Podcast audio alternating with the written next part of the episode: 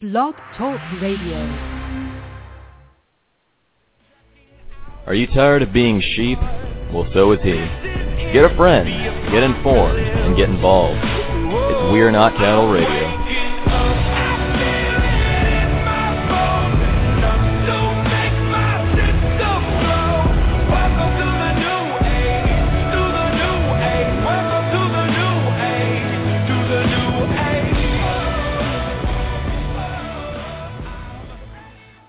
Good evening and welcome to We Are Not Cattle Radio. I am your host and shepherd, Jake Counts, navigating you through this crazy world that we live in. It is Tuesday, the 28th day of January 2014, and joining me in the second half hour will be Adam Kokesh of Adam versus the Man. I guess he's launching the new website, so we'll get the all the finite details from him.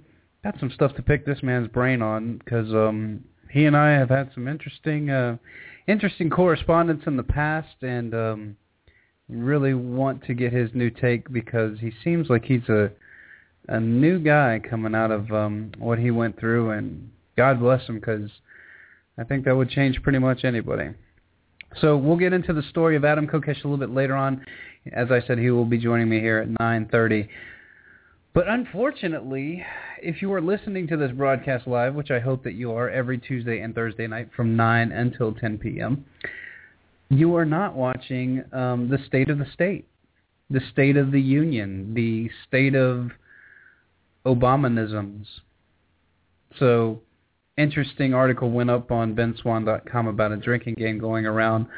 But, um, you know, it really does become it's almost laughable at this point for people that that live, eat, sleep, breathe um, global change, world change, um, ideal change, ideological change, paradigm shift. People like myself, people like Adam that that are trying to get you know the old status quo to be dissolved, and I think that that's the main reason that I started the show was to to inform people and then dissolve the status quo because this is what the status quo gets you. The status quo gets you um, indebted to to foreign industrialists. It gets you indebted.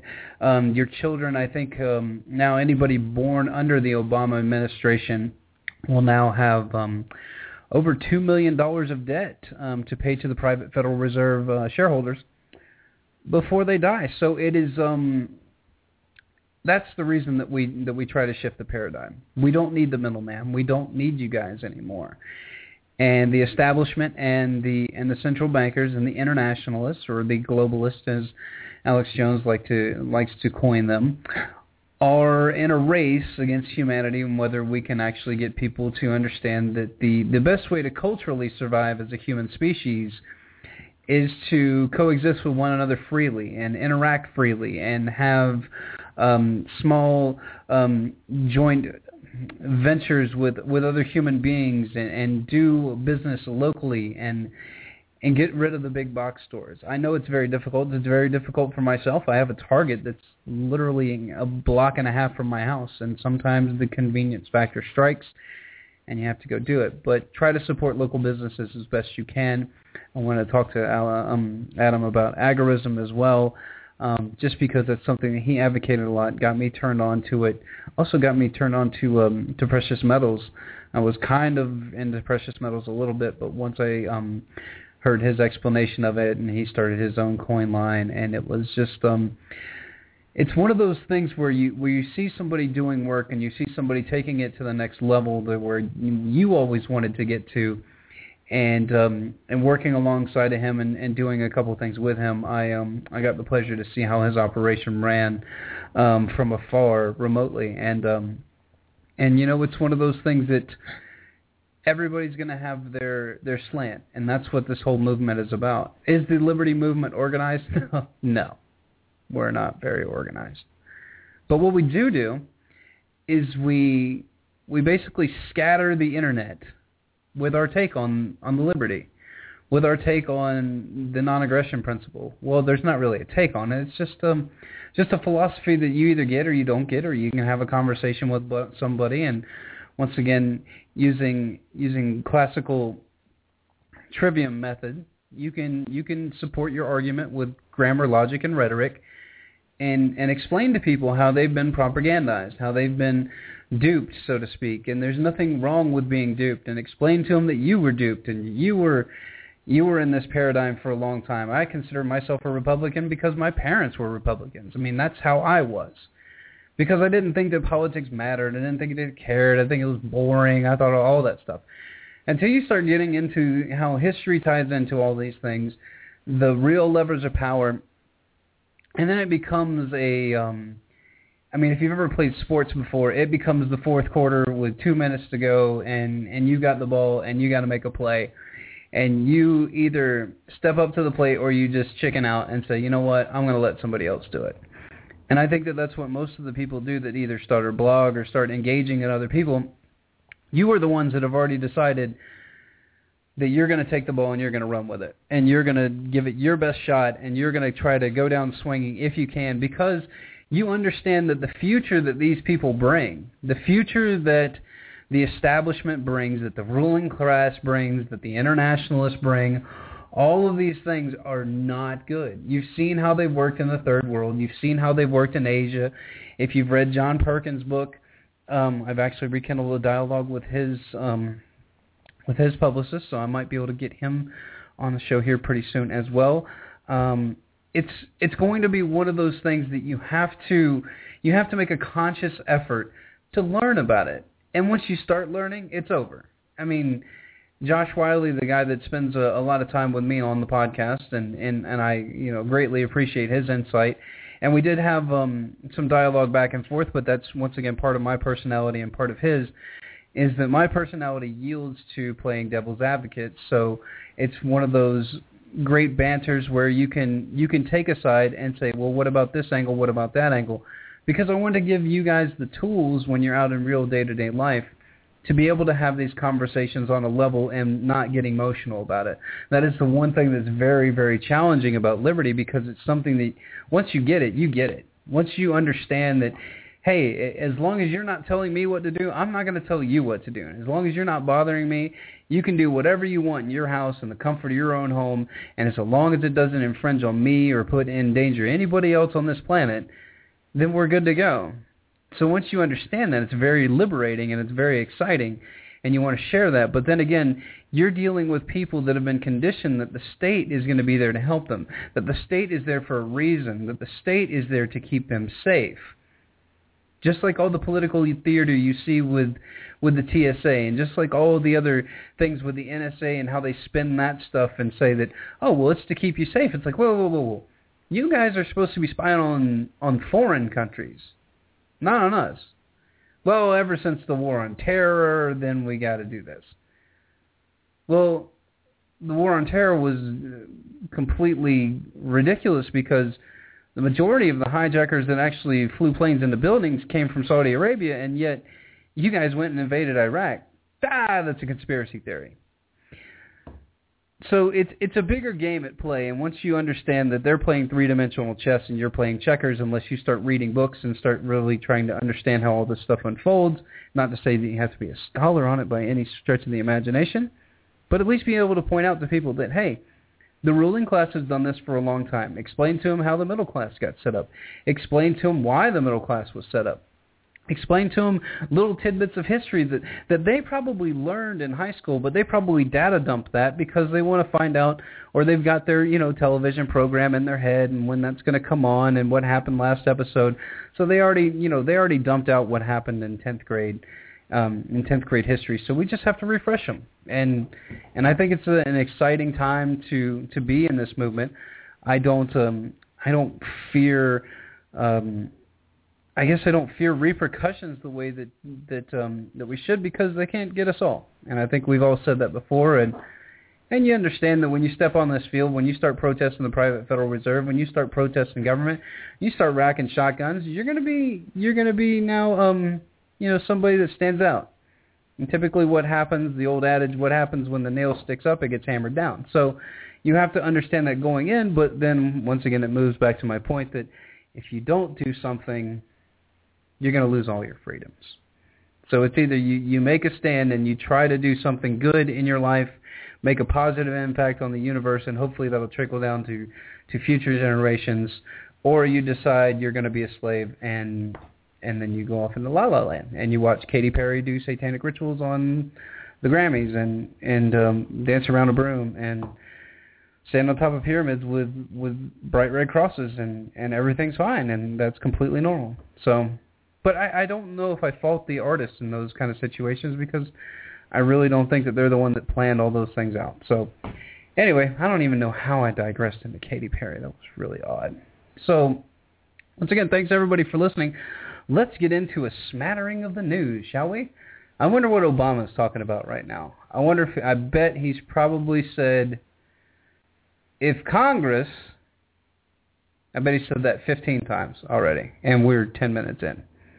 So it's going to be interesting. I'm going to watch it after the show and do a critique of it. Maybe maybe we should do a um I don't know, maybe I should pull it up live when Adam's on the air. We can just have some fun with that. Who knows? So anyway, let's talk about some actual real important news, and that would be what's going on in the Ukraine. Now, Ukraine has um, denied that they want to actually join the EU, and why would you? They're just going to suck your country dry and actually destroy your economy and take you down with a ship because that's what they do. A bunch of bureaucrats getting together, and they don't do backdoor deals like the TPP or anything like that. Nah, that never happens. Everything is public. Everything is wide out in the open. It's all for your consumption, and um, they're just transparent. They're looking out for you. That's what they do. When they initiate carbon taxes without laws, that's what they're doing. They are looking out for you. So, one of the article that I have to support this claim, and it's actually very, very important that you go and read this article once again. I've actually done a very great job. My New Year's resolution is holding true almost an entire month now. I've posted all of my show notes um, with the videos that I talk about, as well as the video clips that I and audio clips that I play on the show. Um, I've posted those on the We Are Not Cattle website under the blog feed, under the podcast on the very far right, or you can scroll down to the very bottom, and I created a new tab today, so you can scroll through those as well. So this comes from Boiling Frogs Post. Um, Boiling Frogs Post is um, run by a true whistleblower that broke her gag order with the uh, with the federal government and went public that said that um, the American, uh, I think it was the Air Force, was actually controlling Al Qaeda during 9/11. But hey, that's conspiracy theory because you actually have somebody comes out and blows a whistle. Ridiculous. Anyway, so here's what it says. U.S. NGO uncovered in Ukraine protests. Now, for those of you that don't know, NGOs are um, non-governmental agency or organizations, excuse me, and they're typically nonprofits. This one actually, uh, can, um, Canvas, I think, is run by George Soros, but I'm not 100% sure. I think it's one of his subgroups. So, to give you an understanding of geopolitics and how geopolitical activities work, when you create a destabilization effort like they did over in Egypt, and they made it seem like the Egypt uprising was legit. Now there was some challenges with the government, and it always typically works out that way. Is that there's going to be some challenges in place currently. There's already going to be a, a regime, something like an Assad regime over in Syria. That's a, um, once again that's a good flashpoint for them to interject either um, terrorists, uh, NGOs, people to protest, to pay them and they they pay them to stir up stuff. Basically, is um it's what um it's what we got caught doing back um with the uh, with the Shah of Iran uh, back in the in the 50s, where the the CIA overthrew Mossadegh, and this is um this is what they did. They used non-governmental guys. They would bust them in. They would pay them. Once again, if you want the dirty little secrets, you can go watch any documentary on the um, the removal of Mossadegh. You can listen to uh, John Perkins interviews. Uh, you can actually read John Perkins' book, Confessions of an Economic Hitman. He goes into it there. So um, it's um it's a lot of different things going on um, in this um, in this world of geopolitical gain, and there's a lot of people that stand to gain, and that's why they do the things that they do because there's money to be made, a lot of money to be made in sucking the Ukraine into the EU, and that was a actual literal statement that I made It's meant to make right there. They were trying to suck these guys in. So Anyway, I'm going to skip down a little bit into this Boiling Frogs post. Uh, and it says, uh, Canvas, formerly UPR, uh, recently significant or received significant money from the U.S. State Department in 2000 to stage successful color revolution against um, Miloslavic in and then Yugoslavia. Since then, I've transferred into a full-time revolutionary consultancy for the U.S., posing as a Serb grassroots-backed um, democracy. And and then it goes on to talk about the opposition and stuff. And I'm not going to read the whole article. You guys are able to read it. But um, in essence, what they've done is they've injected these people, and they've been so sloppy with this NGO that they've actually used the exact same cutout, uh, the exact same picture of what the what the people are supposed to wear to be the protesters, how they're supposed to dress and everything. And the only thing they did, um, the same cutout from excuse me from Cairo. Um, back in 2011 when they were overthrowing Mubarak, they um, used the exact same flyer. So they're getting lazy. But that's okay because, you know, Super Bowl's this weekend. America doesn't care. It's all right. We can fund we can fund radical Islam all over the planet. We can fund people to overthrow governments, fund people to stage terror attacks. It's fine. I mean, that's that's what the good guys do. And the good guys also use drones. So moving on to my next my next item up for bid here. It is um it is North Dakota. Actually, let me let me pull up the article here. It says um, North Dakota cow thief is the first American arrested and jailed with a drone's help. Well, thank God the drones are there. Man, what would we do without drones? So, reading this brief article, and I'll skim through it really quickly. Um, it says Rodney Bassert, the former uh, a farmer in North Dakota, was arrested for being located and located by a predator drone. But I thought the drones weren't operating domestically. How did they find him? See, and then it just it's everything's fine, you know, after your um your little lapse in judgment and your and um the American people's lack of um I guess it's lack of a memory. We do have some real bad memory issues here. Probably some of the fluoride and the chloride in the water, but nah, that, that's conspiracy theory also. Says that he was sentenced yesterday and was the first American sent to the clink from thanks to a drone assist. In June of 2011, Forbes reports that police attempted to arrest him because he wouldn't return three cows that grazed onto his property. Actually, I think that that would, um, like, depending on how long they were there, that would probably make them legally his, depending on the law in the state. Once again, I'm a country boy from Georgia. I kind of know these things. This resulted in a armed standoff between Bassett and his three sons and a SWAT team. Oh, doesn't that sound like freedom? On his property, and then ended um, after the family of the perps was located by a predator drone um, borrowed from the Customs and Border Patrol. Yeah, Oh, they found him with a predator, so they could have actually, they could have just shot him with a missile. That would have been nice. And Bossert tried um, tried to have a case to dismiss on the grounds that there was no warrant for the drone surveillance, but the federal judge rejected his motion because, hey, we're the government. We tell you what's going on. Forbes points out that it was disconcerting that drones created to protect American borders are now being used to apprehend American citizens. No, dude, that's freedom. Come on. And having people stick hands down your pants to check for Al-Qaeda terrorists with box cutters is also freedom. Although a manned helicopter could have had a drone uh, and the same thing, uh, the danger, though, is a widespread drone use could easily achieve more than buying a helicopter and, and could actually be expensed at your local precinct, every precinct in the country. So this is just setting the precedent, and man, do all the attorneys in the audience love that slogan. Precedent. Precedent's already been set. So here we go. Come on out, everybody. Drones, drones everywhere. There's drones. This is going to be absolutely incredible. I, I can't wait to see what the next five years are going to be like. This is going to be absolutely bonkers. So anyway, um, that's all I got on that front. Everybody understands where I come from on the drone standpoint. It, it's a privacy issue, much like the NSA. Um, so here we go. More fun news. The Pentagon fears that the Chinese military advances might surpass the United States.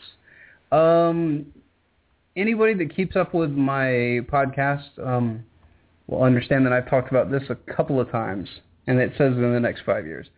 Um, a couple of times because um, come from a military family, got uh, family in the military still. Um, all my all my father's friends are all retired military, and this is what we talk about when they come down and have cocktails. We talk about stuff like this. I talked to uh, a family member about um, about what concerned him the most, and he said the most concerning thing that he's ever seen was the amount of, and you guys have heard me say this on the show, the amount of um, the amount of aircraft that the Chinese were building. And he said as the American the American government begins losing pilots, and they have been at an alarming rate. Just so you know, you can actually go look up the numbers. It's been probably why they're moving to drones because nobody wants to fly anymore. So we've been losing people at an alarming rate. The Chinese have been gearing up. What does that tell you? Well, probably not some good stuff, seeing as though they own a lot of our debt. And the Chinese typically will sit there and lay in the weeds for a while before they actually make their move. That's just, um, I guess that's kind of like the Sun Tzu um, mentality that has been spread all over that over that continent. But it's um it's really uh, it's really alarming from our perspective. And think about where the United States goes if we're not the military power of the world. Think about where we go. Look at how much money we spend on the military. Look at how many people depend on military jobs and contracts um, for these, you know, for these wars to actually have a livelihood. It's a huge chunk of our economy. So what happens then? What happens when we don't, when we're not the, you know, we're not the global force for good, as the Navy likes to say? What happens then? That's the question we're going to be. I'm going to be asking Adam Kokesh later on tonight. So I'm gonna I'm gonna pummel him with a bunch of questions. This should be interesting. So, shifting gears a little bit, let's talk about let's talk about our media here in America. Now, the media has been caught, and I've actually posted this on on my site a couple of times. Every time that they get caught doing something stupid, I like to point it out. But once again, the American people are very lackadaisical, and they also have a very short attention span. So they'll typically forget stuff after a little bit, and and they'll just move on. So here is what happened on Face the Nation this weekend. This is the edited down version that came out this weekend, and um, here is what um, here is what Senator Ted Cruz was on Face the Nation, and here's what it sounded like if you watch the if you watch the live transmission on that, or not the live, excuse me, the tape to air transmission on that uh, Face the Nation. So here's what it sounded like. Will you run for president? Well, look, my focus is on the challenges facing this country right now. It's on the Senate. My focus, for example, is on the abuse of power from the president. Let's take something like the IRS scandal. So Eight do I months take that as a yes or a no? or still Well, thinking what, about it? what you can take that as is that my focus is standing and fighting right now in the Senate to bring back jobs and economic growth. Economic growth is my number one priority. Thank you so much for joining us, and uh, we'll talk to you again. Thank you, Bob. Okay, so that is the first clip of what um, Senator Ted Cruz said. Here is what Senator Ted Cruz actually said. Well, look, my focus is on the challenges facing this country right now. It's on the Senate. My focus, for example, is on the abuse of power from the president. Let- Let's take something like the IRS scandal. So Eight do I months take that as a yes or a no? or still Well, thinking what, about it? what you can take that as is that my focus is standing and fighting right now in the Senate to bring back jobs and economic growth. Economic growth is my number one priority. And let me tell you something that deeply concerns me. It's the abuse of power from this administration. We've seen multiple filmmakers prosecuted and the government's gone after them, whether it was the poor fellow that, that, that did the film that the president blamed Benghazi and the terrorist attack on. Turned out that wasn't the reason for the attack. But the administration went and put that poor fellow in jail on unrelated charges. Or just this week, it's been broken that Dinesh D'Souza, who did a very big movie criticizing the president, is now being prosecuted by this administration. Senator. Bob, can you imagine the reaction if the Bush administration had went gone and prosecuted Michael Moore and Alec Baldwin and Sean Penn? Senator. It should trouble everyone that this administration uses government power and the IRS in particular to target their enemies. And, and you're talking in a few minutes to, to Chuck Schumer. We're going to leave this He's for another day, on Senator. administration. Thank you so much for joining us, and uh, we'll talk to you again. We'll be back in a minute. Thank you, Bob. oh man, these guys love you. They really do. Look, they're just trying to inform you guys. I mean, what's going on? There's nothing wrong with that. I just edited the entire portion of the interview that had any substance whatsoever out, but you know, hey, that's what they do. I mean, if listen, if the American people put up with a dude standing by a fake palm tree with a fan blowing and saying that he's in Iraq, then oh, I'll put that video down. That'll be in the show archives. If they can do that, they can do stuff like this all day long. It's literally wag the dog stuff now.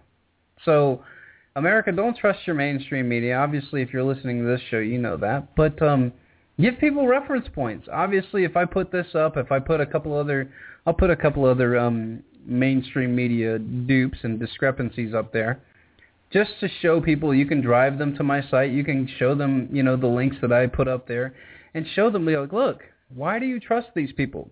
It's like it's like what uh, Josh said about MSNBC or um, what was it MSN about um, about all their um, excuse me I can't remember which agency it was I won't want to get it wrong but it was like one of the uh, one of the big agencies the financial agencies that um, gives you know financial advice to all you guys that are out there sucking it up like um, what's his name what's uh, what's the dude's name that has the uh, mad money that his wife works for Goldman Sachs, and it's just a big freaking snow job. Anyway, but they lose like all their you know bullish investments lose like 80% of them lose money every year. So, I mean, come on, man. Eventually, we're gonna wake up to all this stuff, and it will be, and it will be a very, very different world that we live in. But um, it will be a rocky, rocky transition, I believe. But you know, that being said, we got, uh, I think I just saw Adam log in, so I'm going to let him get situated for a second. And um, got a lot of good stuff to talk to him about. Let me go to a, um, let me go to an audio clip real quick, get myself situated, get uh, get him on the horn here. Uh, let me find some music here. I hope you guys don't come after me, FCC, but um, let's uh, let's see what we got here for an audio.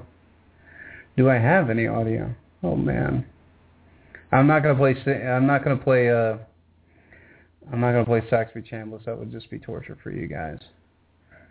Uh, yeah, here's a good one. We'll, we'll just go with this, and this will lead us into the Adam Kokesha interview. The point of a theory of everything is if you understand the game you're in, you can be a better player. If you understand uh, your purpose here and you know what the point of your existence is, and the whys and hows, then you can interact more productively. So it, it uh, the point of writing a big toe, and I call it a big toe, not just a toe. Starting with Einstein, um, he started uh, producing a toe. It was called unified field theory, but that was a kind of an objective toe to unify all the objective science, which in that case meant relativity and quantum mechanics, under one overarching understanding. But a big toe has to do that, has to accomplish that. And on top of that, it also has to include consciousness and the subjective world as well as the objective world. So a big toe has to explain everything. So metaphysics, physics, um, you know, paranormal and normal, all of these become one one thing under one overarching scientific theory. So the big toe is really is really science. Uh-huh. So consciousness is the source. Mm-hmm. What is consciousness? It seems to me like there are 53,273 versions of consciousness. What is consciousness? I thought it was 53,274. You must you must have left one out. Um, consciousness. This will this will sound kind of funny to people who who are studying consciousness, but consciousness is information. It's an information field. Okay, it's data. consciousness is the only thing that is fundamental. Everything else is derived from consciousness, including this physical reality. Us, our bodies, our brains, whatever. We are all derived from consciousness. So consciousness is the fundamental reality. All else stems from that. Consciousness is information. It's a data field, if you will. It's evolving, so it's self-aware, and it can change itself. It can evolve. It can grow. And we are part of this larger consciousness system, as I call it, that is evolving, and we're, we are part of that strategy for evolution. So as it evolves, we're, we're part of that evolution. All right, and so with that, I have actually got on the line with me Adam Kokesh from Adam versus the Man. Adam, good to see you again, man. Likewise, thanks so much for having me on tonight. Dude, it's a it's an absolute pleasure to have you on, dude. It's it's been a minute. I see that you're growing the goatee back like I I, I requested right before you got thrown in the Hooskow, so I appreciate that. well, you missed you missed the prison beard. I I actually uh wasn't able to cut my hair or trim my beard in jail. You know, they're not really fond of handing out scissors, and uh I ended up with a a real bushy thing because I, I didn't trust the jail barbers to to do it for me. And of course, oh yes, you can cut your own hair and beard. All you all you have to do is go through the uh, the six month training course and, and get appropriately certified. Oh, nice. Well, I mean that's pretty. That seems pretty logical and simple. if it made sense, it wouldn't be the government. Absolutely. Well, um, once again, I, I know that this is absolutely killing you that you're you're missing the the state of the state address right now. So I appreciate you taking the time to to spend some time with us and um and just kind of go over you know what's been going on with you and and how um and how things have been going and moving forward. And um wow, it looks like I, I lost my Skype for some reason. It was odd. Hold on a second. Yeah, it looks like I still I, here. I, I lost the video on you, but um, I guess we're still trying to connect. Whatever. All right. Well, we'll just go audio. Life sucks by a helmet, huh? Wouldn't be live radio if there wasn't some fun added. All right. So, um, you know, I, I wanted to uh, let's let's briefly talk about why you got thrown in there. I mean, everybody's heard the story, but um, I want to talk about number one, why you got why you got put in there. Obviously, I was doing a show when when all the um when all the ish hit the fan, which really kind of you know sucked for me and sucked for you guys obviously more. But let's um let's do the brief rundown. Give us the five minute synopsis of um and take us up to the present day from from the time that you actually committed the the thought crime in America to the to the time that you actually got out and um and where we are today. Sure. Well, I originally had wanted to do an armed march on Washington D.C., and uh, you know there was a lot of confusion surrounding that, and, and honestly, I didn't have the organizational capacity to do it right.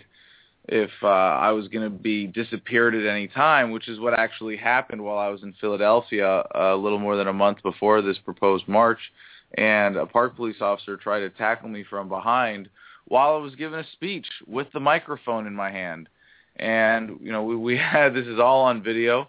This isn't uh, i know it sounds kind of crazy and paranoid when you just put it in those simple blunt terms but that's what happened. And they accused me of felony assaulting a federal officer and uh, I, I refused to cooperate the whole way and the charges were dropped after a week. And i was uh, you know it was, it was a really uh, smooth play of, of playing hardball and and it working. But I wasn't so lucky when it came to Independence Day. So I, I called off the march because you know the, the the idea was to make a point, not to to do something that wasn't safe. And there were uh, you know like I said, if if if I were to if the government was willing to just disappear me, then trying to keep this thing going would would have been irresponsible.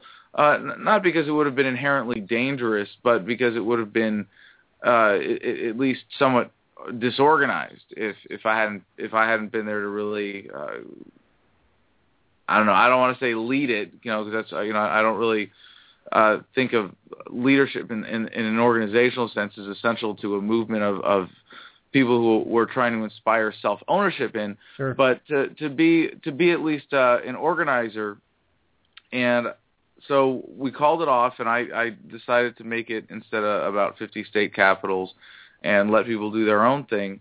And in order to live up to the hype that had been created around that, and to to be able to make the same point because remember the, the purpose was not to march on DC armed in order to challenge the force of arms that the United States government can bring to bear, but to make the point about self-defense being a civil right, about nonviolent uh, assertion of self-defense, and to show how the government disrespects that, especially in the capital, and that the Constitution doesn't apply in the city where it's stored. Mm-hmm. So, uh, or kept on ice, kept. Uh, I, I don't know. There's, I'm sure there's a better joke in there somewhere where. Um, where it, uh, it's the only place in America where people are allowed to use hemp as toilet paper, and that's because the Constitution is written on hemp paper and stored in Washington D.C. Right. So uh, on Independence Day, I loaded a shotgun at Freedom Plaza in between the Capitol and the White House, and you know this is where I feel really naive in, in underestimating the consequence of this, and that the government would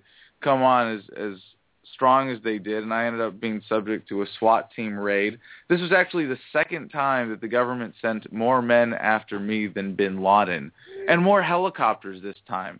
Uh, Bin Laden only got one helicopter. We had two helicopters over my home in, in Herndon, Virginia, an armored vehicle outside, about 40 agents inside, and they knocked down the door with a flashbang grenade right behind it, which is what saved my dog's life because they came in with a dog and he was getting aggressive, and if they hadn't thrown that flashbang grenade right in that split second before they could tell that he was getting aggressive, he he wouldn't have, you know, he would they would have shot him. Uh, Instead, he freaked out and ran upstairs where my girlfriend at the time was visiting and in the shower on her period, and she was pulled out and had uh, to sit in her own blood for several hours before she was allowed to do anything about that. For myself, you know, I came out uh, into the hallway and had green laser sights pointed at my chest, and when we were all cuffed on the floor for five hours while my home was ransacked, I was roughed up a little bit. My firearms and, and other things were stolen from my house, and I was taken away to, you know, the torture chamber at the Fairfax County Detention Center where I was in a room that where I had a, a t-shirt and shorts. It was too cold to sleep, and uh, the lights were on 24 hours a day. I had no mattress and ants in my cell, and I was on a, a starvation diet for me at least of three sandwiches a day. Yeah. So uh, I, I I wasn't able to do the same play as as quite as well as I did in Philadelphia, and I think that I realized they had a, a better excuse to hold me this time. So uh, I I caved after three days and took the DNA test, the the DNA swab, and allowed them to give me a tuberculosis test. Uh, whereas before, I, I, I refused the entire time I was Philly and, and was in solitary isolation there. Uh, although I wasn't technically in solitary, I was in the, the isolation unit with uh, with my friend N.A. Poe, who was arrested at the same time at the same event in in Philly, and uh, I was in. I, I told him uh, it, it's against my religion to let government agents put needles in my body, and it still is. But I'll uh, I'll break my religious convictions in order to not be starved, uh, you know, or uh, you know, put in, in that difficult situation. I was then transferred to normal solitary confinement and uh, eventually uh, to Washington D.C., where I was in solitary for another month and a half for my own protection, of course. oh, absolutely. And I got to the general population after two months, and you know they they were all afraid that oh it's a high profile case, you know you're going to have some attention and hostility, and it was the opposite. You know I was greeted with open arms. And the first day I got to general population, dudes were coming up, "Oh man, I saw you on TV. I love your stuff. That's amazing. Wow!" You know, and couldn't find anybody who was for gun control in jail. Surprisingly enough, uh, there, there's no one, you know, who who can with a straight face say, "Yeah, we like gun control because we want our victims disarmed." And the vast majority of people in this facility were there for victimless crimes. So it's uh, certainly a, a fun issue there. And you know, I, I ended up taking a plea after four months incarcerated, and it wasn't what I wanted to do, but I really felt like I was backed into a corner. And one of the reasons was as great as the support was from from my audience, you know, and I got thousands of letters. Uh, you know, it, it, it wasn't able to connect through my team because the people that I trusted with my business operation stole my legal defense fund, uh, lied to me, sabotage my operation to try to cover their tracks. And so when I and and then we didn't have the support from the larger gun rights community, Mhm. and when I got out, I, you know, I didn't come home to a mess. Uh, I didn't come home to anything because I was homeless. I'd been evicted and was about to get taken to court in Virginia for um by my landlord because I owed him twenty four thousand dollars in damages to the house. And so I was able to negotiate that down and take care of that. But you know, I was pretty well wiped out when I got out of jail. Sure. And uh, you know, I, I decided to lay low for a couple months until sentencing, which I, I, I think was the right strategy. Couldn't give them any excuse to say he hasn't learned his lesson, so Right. we're we're gonna uh, you know he needs to go back to jail. And on on this past Friday, I was sentenced to, to 20 months suspended with two years probation, $350 fine, and I'm banned from the District of Columbia. So it's uh, it, it, I, I I really underestimated the cost to myself of this activism, and you know, silly naive me to think, oh yes, they're going to knock on your door, and then they're going to invite you in to be booked overnight, and then you'll go before a judge and get bailed out and have a fair shot at a constitutional trial. Here Uh, go, no. Kokesh. Here's your arrest warrant. We would like to handcuff you now.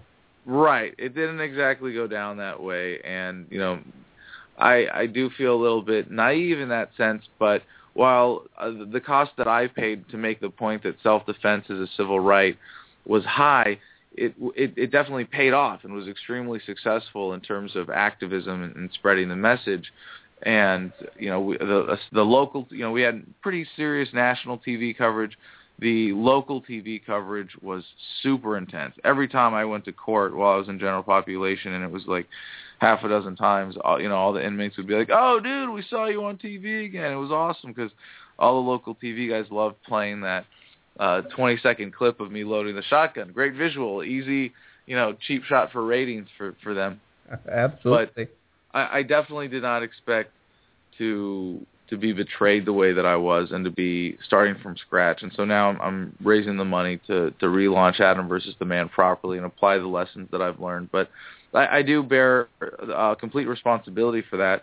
I mean, aside from the government and, and the people that actually stole from me, but uh, you know, I, I really did set myself up for failure with my business plan, relying on unreliable people. And uh, you know, I'm I'm I'm ready to come back stronger and, and better than ever before. And and it also kind of hurts me to admit it, but my production was about half of what it should have been because of poor organization and, and inconsistent production values. And you know, I'm I'm definitely learning the uh, you know I've, I've put together the, the business plan. If we raise hundred thousand dollars in the next month, it'll be no problem to be able to address those issues and, and like I said, come back back stronger, and not just with a better product for libertarians, but to really you know craft the show to be something that's uh, a powerful outreach tool and something that you can bring non-libertarians to, and and uh, something that people can use to grow the movement. Yeah, and I think that that's one of the you know I touched on that earlier tonight, and I, and I wanted to get your take on this. Uh, I think that organization is um, is a is is a actual detriment in the liberty movement from some from some degree, but it's also a very big strength because we're all coming at it with so many different angles and so many different takes that it's kind of like a shotgun approach rather than a laser approach, and eventually somebody's going to hear you know, a take on liberty that they like, and then they're going to latch on and learn about the non-aggression principle, learn about all these other things, and then and then we've got them. And not meaning to say we've got them, but we've basically unlocked somebody to to the dangers and, and the threat of the state. So Right, and and once you get it from that philosophical perspective, you don't go back. Oh, absolutely not. Once you once you've learned how detrimental the state can be, and and once you've understood that that all this stuff that you've been sold your entire life, and I, I, I watched one of your interviews and I thought it was really um really on point, saying that the reason you became a libertarian is because you didn't want to be a Republican and you didn't want to be a Democrat. And it was kind of the same thing with myself. Like I was a Republican my entire life, and then I was like, well, I don't want to do what these guys do. They're a bunch of jackasses, and the Democrats are a little bit crazy. So I guess I'm an independent. I don't even know what that means, but I don't like either side because you get sold in this um, in this um, plutocracy that we live in that you have to be on one of these teams, and it's the divide and conquer strategy. And um, I think it's really good that we all, you know, try to reach people in different ways, and everybody's got their own take and everybody's got their own delivery. But I wanted to get into um, some news if you're ready. Um, What did what did what did you think about the the head of uh, BitInstant getting arrested, and what do you think that signifies for cryptocurrencies in general? Yeah, Charlie Shrem, uh, I, I consider him a friend, and I'd interviewed him a couple of times for Adam versus the Man, and to see what happened to him and what he's facing just really breaks my heart. I I I think we can still isolate this, however, from Bitcoin. Sure. And I think Bitcoin is is is coming under increasing scrutiny, but they're not going to be able to contain it at this point. The cat's out of the bag. You know, they can control some of these things, uh, like like Charlie Shrem's operation, and you know they can, um, you know, it's it's it, there is going to be that higher standard of scrutiny for people doing big things with Bitcoin, and that's that's really scary. But in terms of you know the the, the adoption, cryptocurrencies are here to stay, no doubt about it. Mm-hmm. This is the future.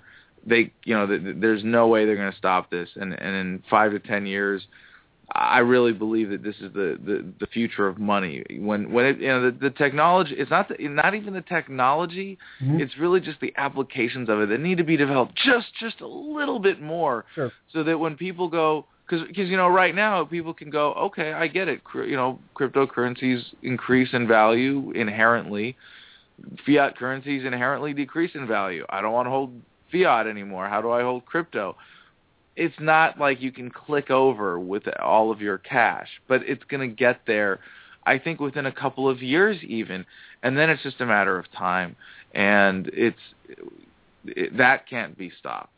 And the, the government knows this, and I, I don't think they're. And so did J.P. Morgan Chase and the other big banks. They're breaking their stuff out of mothballs and saying, "Hey, we had this idea back in the 90s. We're going to start deploying this stuff too." But I don't think that anybody's going to trust the establishment once they I mean, if you're already into cryptocurrencies, you know about the Fed, you know about all these, uh, the international banking group, you know about um, the the internationalists, and and you just don't want to, you don't want to enslave yourself, you don't want to enslave um, future generations, and that's one of the reasons why we do what we do.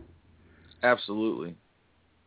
So let's move on to um, this is one of one I wanted to pick your brain on with all the NSA spying going on, obviously domestic spying is something that is just a, a big it's a big red flag. It's like okay, you know tyranny's here when you're getting spied on, and now everything's getting spied on, all of our communications, and they say it's to protect us, and we we both know that's a bunch of crap. But what what would you say would be a reasonable collection of data?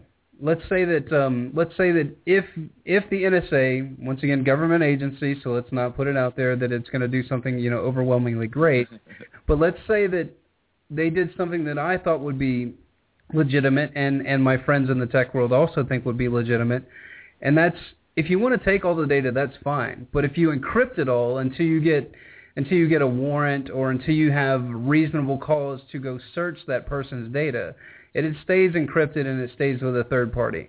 What what would you say would be something you know? Um, because we're never going to be able to undo the surveillance state. It's unfortunately that's the that's the world that we live in, and I think you would agree that technology is going to be there, and whether we can capitalize on it and use it for our own gain, or if it's going to be used by the state only, I think that's what the real debate in the future is going to be. Well, first of all, I disagree with the premise that we're never going to get rid of the surveillance state because it's our destiny as a species to achieve a voluntary society. There is no appropriate amount of data for the government to collect because it is inappropriate for the government to exist in the first place. I would agree. Now, I think what you allude to is the power of this surveillance, and I'm a big fan of technology, and I think it's really important that we have this mechanism of accountability. I love the idea of cameras everywhere, and I know that sounds crazy to people that value their privacy, but bear with me here because when you think about the technology behind it, it's not the technology that's evil, it's the application of it by government. Right. And if anything, I'm kind of encouraged by the, the by the fact that this is coming out now the way that it has, not because of Snowden per se, although that's a brilliant thing that he, that he was able to do, and it's incredible that that information is coming to light now, but because the state hasn't really stopped it or fought it or tried to deny it. They want you to know what they are doing. Fundamentally, they want you to know that you are being watched. Mm-hmm. And if you look at the history of this in the in the collapse of government this is the last phase before the government goes into its violent death throes and desperately clings to power as it's on its way out. Yep. So I, I'm kind of encouraged on the long run by this phenomenon now coming up the way that it has. So the technology empowers us to have accountability. Like I said, there is zero data that would be appropriate for governments to collect on anyone. It is because you're talking about a violent protection racket spying on people. But when that technology is controlled by the market, the, the appropriate amount of data to be collected will be determined by the market. Now, what I envision, and this really isn't very far-fetched technologically, is where we're going with cell phones, just for starters, going into our contact lenses, right? I think Google Glass is kind of an intermediary technology here. But you can imagine when we all have the camera in our contact lens Mm-hmm. streaming our life into the cloud for perfect accountability. Wouldn't you want that? Wouldn't you want you know the the the, the protection that that affords you? No one can attack you without creating a record of it. Wow, that's that's incredible. Now, the downside of this you, you see right away is if you have a, a camera in your contact lens recording everything going on 24/7, you're going to record some uh unsavory or perhaps overly private experience as well. Mhm. And where we're going with the technology, though, and I think you alluded to this, allows for something like encryption Right. or accountability for anybody that accesses it. And I think if we are able to upload it to some kind of cloud and no one is able to access it without accountability, then it's not going to be a problem. And that's what I was trying to get at. Never, I would never want the state to have all of this data and have it at a at a push button. You know, oh well, we can just unencrypt it now. Everything's fine. I I, I meant it Right. in, in the in the fact that we could use it as a species, like you were saying, and turn it into. And I've talked about this many times. Turn it into a completely transparent society where you can't hide secrets anymore. I'm sorry, but secrets are gone. Yeah, those those things are gone. Oh, well, you- I, see, this is this is a, to make one extra leap just in in the sort of software and accountability for this, sure. because like yeah, if it's there, hypothetically anybody can break into it. But I, I think that where we're going with the technologies is we're going to have accountability for it. So it'll it would be near impossible. Uh, while, while it might be possible to hack into that data and get the recording of you getting friendly with your wife, you know, it's gonna there's gonna be perfect accountability for it as well. And well, if someone does breach that, you'll have the technology to hold them accountable. And the crime of violating someone's privacy by hacking into their data stream will be will be uh, you know the, the mechanism of accountability will be there, which which even today is possible, but we don't have because the government prevents it.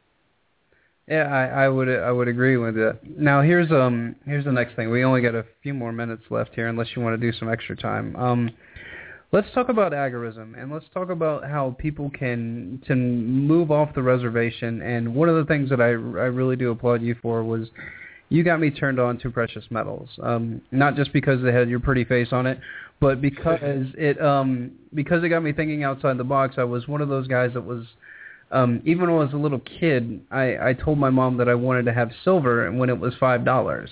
I didn't even know why. so I thought it was a good investment. I was like, "Hey, that stuff never." I'm like, I I knew a little bit of history because I read Benjamin Franklin's biography and I read all these other little, you know, pick me up books from you know the time I was in like third grade. So I understood that that used to be coinage, that used to be currency, that used to be money. I was like, wait a minute that stuff's always going to have value. You always make things out of silver. So I made that connection at a very young age, but it was you that brought it back to the home front and said that this is the way that we can move off the reservation, utilizing agorism, utilizing these tactics to to defund the internationalists, to defund the the big mega banks that that really do hold us and and um and our and our families and our future in, in debt slavery. Absolutely, but now the uh, the technology is getting past this, and and one of the things now I'm I'm not a an expert on on monetary policy or or, or money in general, although I certainly know more than the average American. And, and and one of the most important things to think of in all these debates is like how much did the average American, how much thought did the average American put into using the dollar? Yeah. Zero. Absolutely. You know, and, and and how much thought did they put into challenging it? Next to 0 Mommy, where does money come from? I don't know. Ask your dad. Daddy, where does the money come from? Uh, The bank. Federal Reserve, the bank, go away. You know, and that's it. And you're you're taught to just accept that. So do we need you know like I think about some of the hours based systems that are also very powerful community sure. currencies that are that are essentially credit based and uh, you know similarly fiat currencies people will say oh you know coming from the Austrian perspective oh well that money's not backed by anything. That's not gold or silver. That can't work. And it's like hello the dollar worked. This is working. People who you know aren't doing it shouldn't get in the way of the people that actually are. And and the same thing is true in a sense with with cryptos on a bigger scale. And th- there's actually a significant disadvantage to gold and silver is that to use something that is of inherent value like that as a currency means that you have to sort of take it out of circulation. Gold that is being used as currency is not being used in technology or jewelry or, or what have you.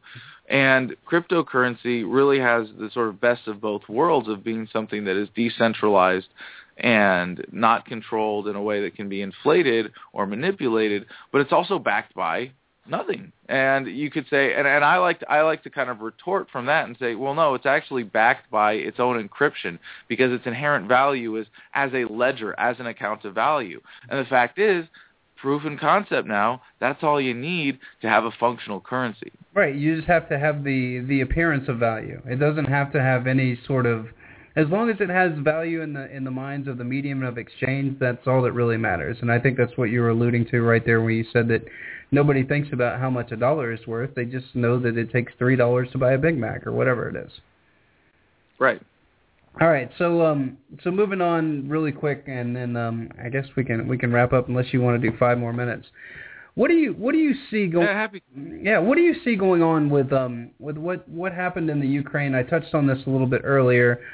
Um, with the U.S. once again meddling in in foreign affairs, trying to stir up revolutions because because all these these global powers of the, the EU and and the North American Union and all these other geopolitical um, avenues are really trying to come together, and they're in their death throes too. So it's like it's like you see not only the death throes of, of government itself, but you start seeing the death throes of, of even bigger combined government. And I see the the old Zygmunt Brzezinski grand chessboard of of we're going to conquer the world and we're going to do it through organization and we're going to do it through government.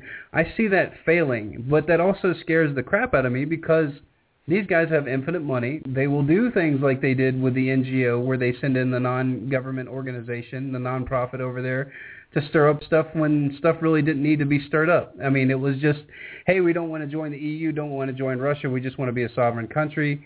And I think mm-hmm. you, I, you and I agree um, to an extent that that um, that borders are just lines drawn on maps by politicians. That eventually, I'd love to go to a a, a non-bordered world, but I don't want to go to it on their terms. So what would, right. Well, it's a, it's a non-border. It's it's not a non-bordered world, but it's borders defined by private property rather than politicians, and that's the important distinction. And I'm sure you're on board with that concept. If if I may, take a kind of long way of answering this question. Sure. You know, I, I, I, I posed a long question, so there you go. yeah, he's, he's definitely uh, packed a lot into that, and, and uh, the, the biggest topic there is really right now. I I wrote a book while I was in jail, or I started writing a book while I was in jail. And I finished it right before sentencing. I'm really excited about it. It's called Freedom and it's going to be the new scripture for the global freedom movement. Uh, modest goal, I know, but uh, it, it's a book that no one's written before. And when it came to me as an idea, I was like, wait a second, nobody's written this book. I get to be the guy that writes this book. Mm-hmm. And there are two things that I think are, are legitimate intellectual contributions to the movement that I've made in there, and one is the relationship with uh, happiness causing freedom, happiness being a choice, and getting past the emotional slavery that is used to manipulate us. Okay, that's my shameless plug for the coming book that's coming out Independence Day aside. Okay, so my second genuine intellectual contribution there is localization. Not that it's an original idea, but in the context of achieving a voluntary society, it's very important that uh, we actually provide the answers for people because libertarians are accused of being uncompassionate. And if you understand libertarianism as the non-aggression principle as universal nonviolence, holy crap, there's no more compassionate philosophy out there. There's no more compassionate way of looking at the world and your fellow human beings. Like, how the heck do we get accused of being uncompassionate? When we say we want to end the welfare state because it's violent, we want to replace it with nonviolent means of achieving the same ends people will go, well, tough. I don't see it. And libertarians in the past have generally failed to answer this question. And, and, and a lot of times libertarians are then tempted to, to cede some form of minarchism. Right. Well, okay, well, we need government for just this or just that. And, and minarchism is really the most dangerous idea to the cause of liberty because it's fundamentally saying, I only want violence to be used for things that I haven't figured out how to achieve peacefully yet. To which any big government advocate can reply, yeah, me too. And localization is why I'm running for president in 2020 on the platform of an orderly dissolution of the United States federal government. This is how we actually achieve a voluntary society. Murray Rothbard got us to education and activism and political action, and Sam Edward Konkin III got us to agorism. Mm-hmm. But you, you engage in agorism and you disempower the state, and you get people living independently, and then what? you you hope that the government spares you in its violent death throes as it desperately clings to power. And okay, you've got a bunker and you've got ammo and you're going to go bug out. Great, you're the ones the government's going to come after first. Right. They're going to protect the ones cowering in the cities. They got you to go after. You're the target at that point. And I, I don't say don't be prepared. I think that's very important as well. But then to to get to bring this back about to your question, in a way, you could say that what's happening now is that process. And in the EU, it really is about localization. People don't want to be part of the EU. They understand that it's just a bigger, more concentrated ripoff. And this process of localization is is a wonderful idea because it allows people who are not converted to voluntarism to liberty to say, okay, well, more local government. I might be a liberal or a conservative or a mainstream statist. I will be governed appropriately mm-hmm. or more tailored to my needs or the needs of my community. And that's a huge step in the right direction. You can also reclaim a lot of the unjustly acquired property that has happened through big government. And libertarians have failed in the past to have a really good answer for that. Okay, so you have a concept of unjustly acquired property. What do we do to reclaim it? Well, do we use big government to do it? No, you can use local government to do it. And there's a very powerful process that you can imagine as you get down to the county level, to the city level, ultimately down to a property-based society, and the divine individual is respected as the supreme sovereign uh, individual. And this provides the transition to do this peacefully because the alternative is, as we pointed out, to wait for the collapse, to do it violently. Right. Localization is going to happen one way or another, with or without us. Right. Facing up to it. The question is, can we face up to these problems and the unsustainability and do it peacefully? And I think we can. Yeah, and I think that that's one one thing that we need to push to to people, and you know, I push to people to get involved and and and talk about the power of of just holding a sign and talking about how that just just being involved in your community, being involved in in doing something that um, that you believe in, whether it's going and protesting the Federal Reserve, whether it's going and being involved in in local community government, whatever it is, you would be amazed at how much of a charge that gives you and how much more alive you feel rather than just sitting at home watching television. And um, and one of the things that I see with with your philosophy here that that I I see a roadblock, and I'm going to play devil's advocate for a bit because that's just my personality type, man. Great. sorry about that. Please. But we still run into the we still run into the possible or the actual the challenge of of informing the people about how this all should work. And I don't mean it in, in a condescending way, but the way that people believe that government works now, they have no clue how it works. So now we have to teach them how to to centralize and get organized and and do all these things, and we run into the same conundrum of, well, how do we teach people to be organized when people are apathetic and lazy in America? And it's no fault yeah. of their own. They've reaped the benefit of empire. And now they're not reaping the benefit of empire over the last 10 years because empire has said, you know what? We got we got no more fuel in the tank because we can't we can't perpetrate all the unjust wars that we used to. We can't sell no bid contracts like we used to. People are starting to yep. you know watch us more closely so now what do we do? We'll we'll we'll turn it on to the people. We'll start selling cameras and stuff on the people. We'll sell the uh, the armored vehicles to the local you know local governments. Just get them out of inventory. Do something with them because we can't have these depleting assets sitting here. And you know I don't get into a, a big frenzy about you know trying to get people more involved in local community government because it it um, it involves the process of them being aware of the challenge first and then taking action. What would you say to that? Well, again, localiz- localization provides the answer, and, and localization as a policy of localizing government, taking them apart from the top down, goes hand in hand with localism and being more engaged at the local level, and, and having your community be more independent and being able to practice agorism and, and you know have you know community defense organizations and not be dependent dependent on the police state and you know uh, community aid organizations, so you're not dependent on the welfare state as a community. These are these are all important mechanisms, Sure. but the transition provided for by localization is one that inspires self-government, and and that's why this transition is so powerful. And I think you're right in pointing out that things have to get worse in a way before they get better. The, the economic situation for the average American as a citizen of the empire, I think, is, is that what you were kind of referring to? Absolutely, it's Yeah. the it's the benefits that they have received and and the you know it's the benefits that they've received about being part of the empire we we actually don't have to do uh, manual labor that much anymore there's a large portion of the population that's just a service economy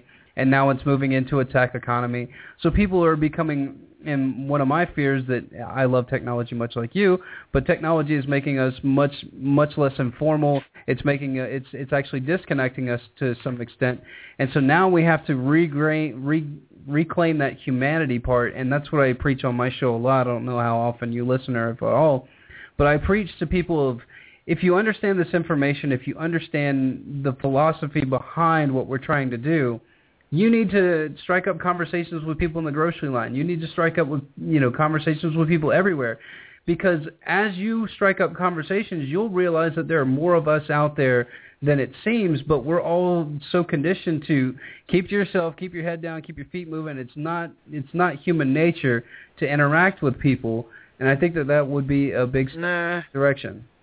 Well, no, I, I, well, I disagree just with that last premise, especially that it, it's not human nature. It is human nature to interact with It is, people, but the, and, and I think state, but the state and the establishment teaches us that it's not. You know, don't question anything, don't speak out, don't do anything that's out of the ordinary. Or, only relate to people via government. correct. Cor- Yeah.